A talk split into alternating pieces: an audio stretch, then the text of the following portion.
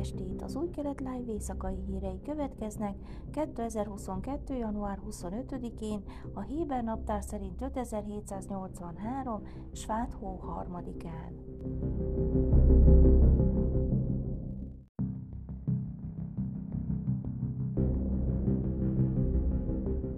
Egy 80 éves szőke baba, akit ingének hívnak, kézzel faragó tóratekercstok, amely túlélte a koncentrációs tábort, egy szeretett zongora, amely egy számüzetésben élő német zsidó családé volt. A Yad Vashem 70 éves története során először adott kölcsönértékes darabokat állandó gyűjteményéből Németországnak a kedden megnyílt berlini kiállításra. A 16 családi örökség minden német tartományból egy-egy az európai zsidóság kiirtására irányuló náci kampányának túlélőiről és áldozatairól tanúskodik. A Jan elnöke Dani Dayan azt nyilatkozta az EFP-nek, hogy kulcsfontosságú új módokat találni a fiatalabb generációkkal való kapcsolat teremtésre, mivel kirajzolódóban a holokauszt emlékezés túlélők utáni korszaka. Félek, hogy ez lesz a soha tagadók, torzítók boldog órája, ezért most kell felkészítenünk a terepet, hogy szembenézzünk vele. Soha nem felejtem el, hogy 6 millió zsidó nem tudott leülni a kamerák elé és tanúskodni. Tárgyaik, dokumentumaik, fényképeik, ezek az ő tanúságaik, mondta. A Hamburgot képviselő Tóra szekrényt 1939-ben az első világháború zsidó veterán Leo Cohen készítette kézzel. Amikor őt, feleségét, Adélt és két gyermekét a Terezienstadt táborba küldték, Leon magával vitte. Mielőtt az egész családot Auschwitzba deportálták 1944-ben, Leon egy barátjánál hagyta a Tóra szekrényt megőrzésre. Bár a Tóra szekrény megmaradt, a Cohen család nem élte túl a soát.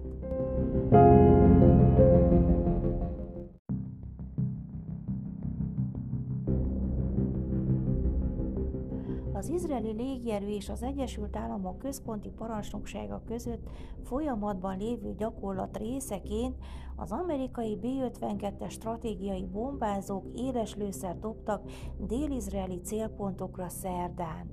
Az izraeli 12-es csatorna kerdesti riportja forrás nélkül azt állította, hogy a Negev sivatagban lévő célpontok iráni nukleáris telephelyeket szimulálnak, és a bombázók 100 tonna bunker romboló robbanóanyagot készülnek ledobni.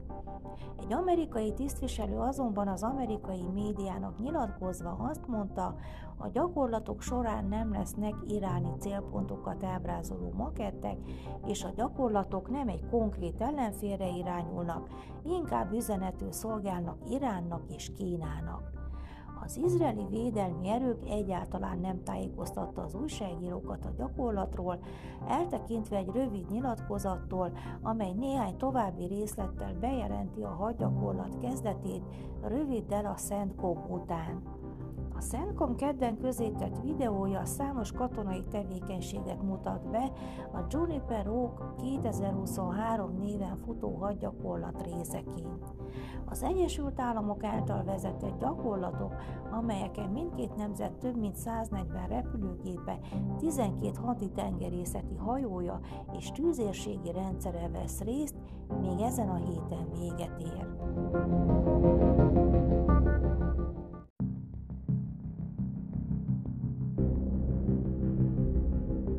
Védelmi erődítmények ásatásai során titokzatos kézlenyomatot fedeztek fel, egy ezer éves száraz árokba vésve, amely Jeruzsálem óvárosát vette körül, közölte az izraeli régészeti hatóság. A feltárás munkálatai során, amelyeket egy infrastruktúrális projekt részeként végeztek a városfalak mellett húzódó Szultán Szulejmán utca mentén, egy mély sziklába vájt vizes árkot tártak fel, amely valószínűleg a 10. századból vagy talán még korábbról származik. A város falának egy pontján találták a kőbevésett kéznyomot, melynek funkciójára még nem derült fény. Jelképez valamit, egy konkrét közeli elemre mutat, vagy csak egy helyi tréfa. Az idő majd megmondja, áll a kutatók közleményében. A legalább 10 méter széles és kétszer 7 méter mély árok akkoriban egész Jeruzsálemet körülvette. Az emberek nem is tudják, hogy ez a forgalmas utca közvetlenül egy hatalmas vízesárok, egy hatalmas sziklába vált csatorna fölé épült, és az volt a funkciója, hogy megakadályozza, hogy a Jeruzsálemet ostromló ellenség megközelítse a falakat és betörjön a városba. Nyilatkozta Zobair Adavi, a régészeti hatóság ásatási igazgatója. A sok európai várat körülvevő vizes árkoktól eltérően a jeruzsálemi várárkot szárazon hagyták, de mélysége és szélessége így is lelassított volna egy közeledő hadsereget. A védelem olyan erős volt, hogy az 1099. júniusában érkező keresztes seregnek mintegy 5 hétbe telt, mire átjutott a várárkon a zsidó és muszlim védők ellenállásán keresztül, mondta Amit Rehem, a hatóság regionális igazgatója.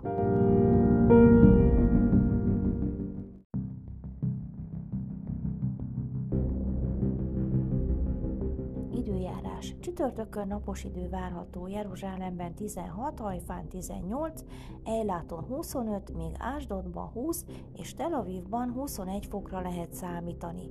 Ezek voltak az új kelet live hírei szerdán.